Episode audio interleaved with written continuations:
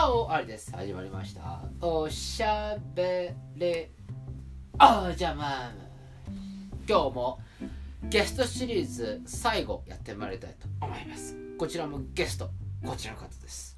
はい詩人です。そりゃそうだよね。ですよね。ですよね。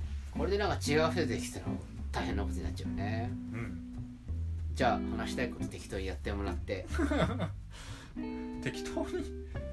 これなんかさしなんかうん。見たい漫画を集めるみたいなことやってたんだっけ？あそう。俺があの、うん。ワクチン打ってうん。なんか何もできないかなってなった時に漫画がなんかおるるめあるっていうのをあの募集したんですけれど。も、おう。その中の一つだったの？そのフラジャイル。フラジャイルは全然違う。あのあ全然あの見つけちゃったやつ。たまたま。たまたま。なるほどね。漫画か。あのーそうね。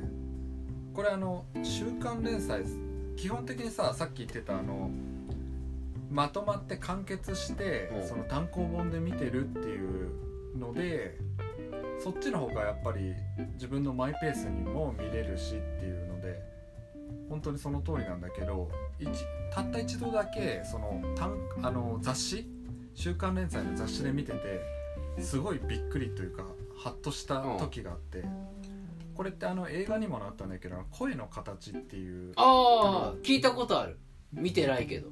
耳が聞こえない少女がその主人公にいじめられて小学校の時いじめられてその子とこう再会してその子のためになんなんとかこう動き回るっていうような主人公が主人舞台の話というかあの最終的にそのマガジンで練習連載してたんだけど、うん。あの映画アニメ映画にもなってあの京アニとかでおう。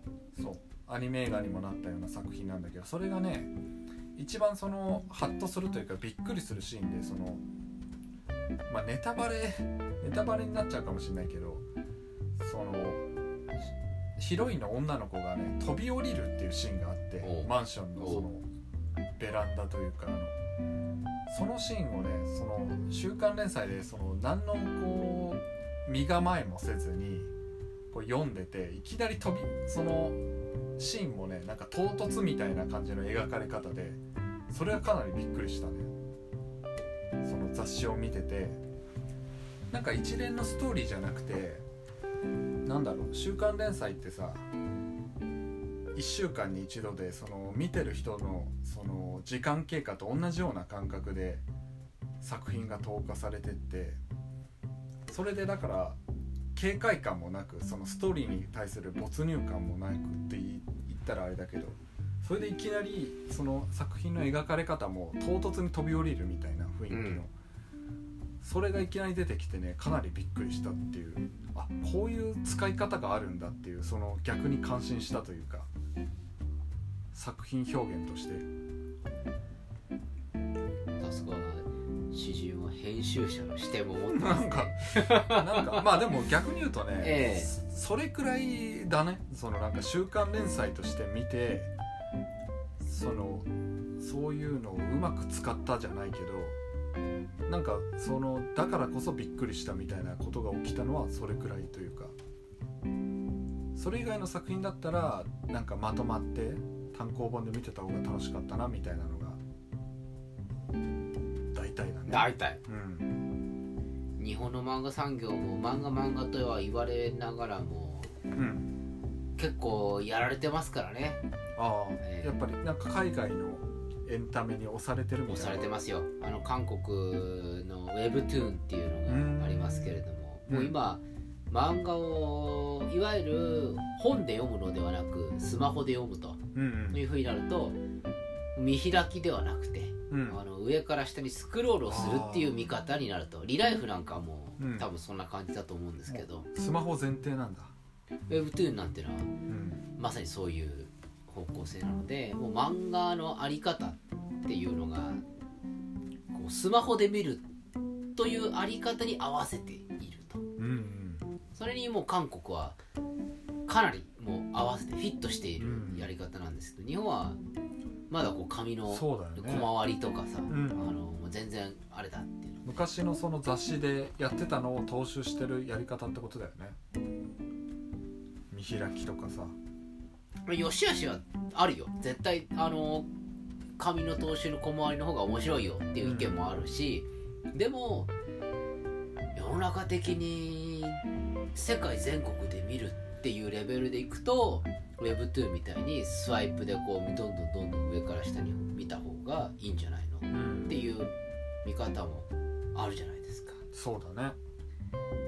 結局日本はガラパゴスなんですよ。うん。良くないなと思って。こんな面白いコンテンツがいっぱいあるのにその見せ方一つでこう全然なっちゃうっていうのはねよろしくないなと思うんですよね。確かに。ねそれこそさその日本がずっとやってたその漫画っていうだけじゃなくてさもともとあのドラマとかそれを原作にしたドラマとかそういうのってやっぱりあるけどそういう表現とかもやっぱり海外に比べて弱いみたいなのってなんかありそうだよね。あるね。演出？の感覚みたいなの。見せ方ですね表現の仕方日本で売ってるのは結構今までは日本の市場だけでこう食っていけた感が結構あるんだけど、違うんだよね多分ね。だって BTS なんてさあうん。の韓国市場じゃなくって世界を見てあのマーケティングをやってさうん。世界の BTS になってるわけじゃない。うん。今までだったらこう韓国があってそこで日本に来てそっからあのどっか行くみたいなそういう感じであったけどうん。もう今ないわけですよ。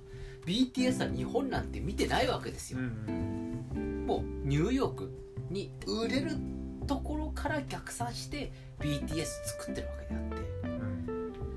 そういう風にやっていかないと日本もダメだぞって。僕はね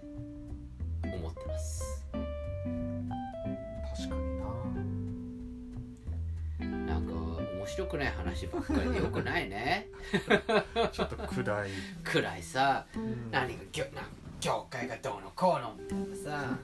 まあちょっとここの話をする、まあ、まあだいぶお酒をいただいてやってますけどはい。最初はね僕の悪あの僕の愚痴をね2時間ぐらい延々と詩人を聞かされてるわけですよ。えーあの私が言ってるどい中でのいろいろ人事異動の問題とか愚痴をずーっと言ってるわけですね。遠い中なんですかね。どい中ですね。まあ大丈夫。あと1年で帰るから。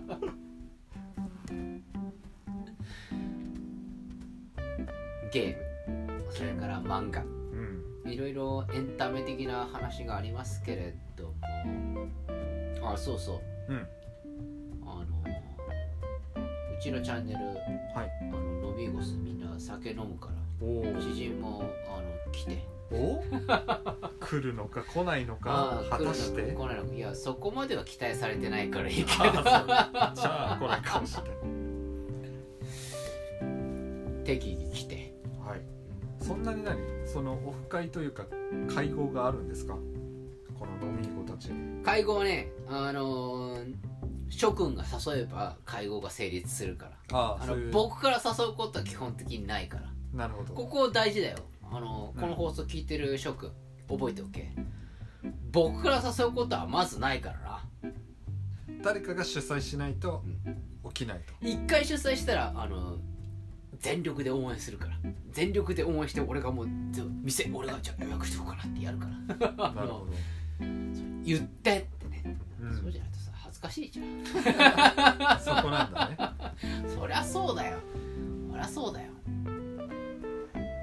つってこう言ってくる。よーい行くよじゃあじゃあつってそういうことなるほ50人の僕の都合のいい飲み友を作るっていうのがど、うん僕のあのこのチャンネルの目的であって、まあ、その目的が達成された瞬間にこのチャンネル消えるから消えるん消しますよいつ消えても仕方がないからね。飲 み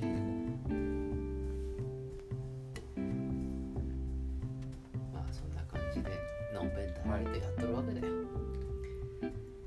もう少しいい人生来たかったな。暗 い暗い。まあそんな感じで詩人ははい、誕生日を迎えうん、僕よりも1個先輩になったということでおめでとうございます。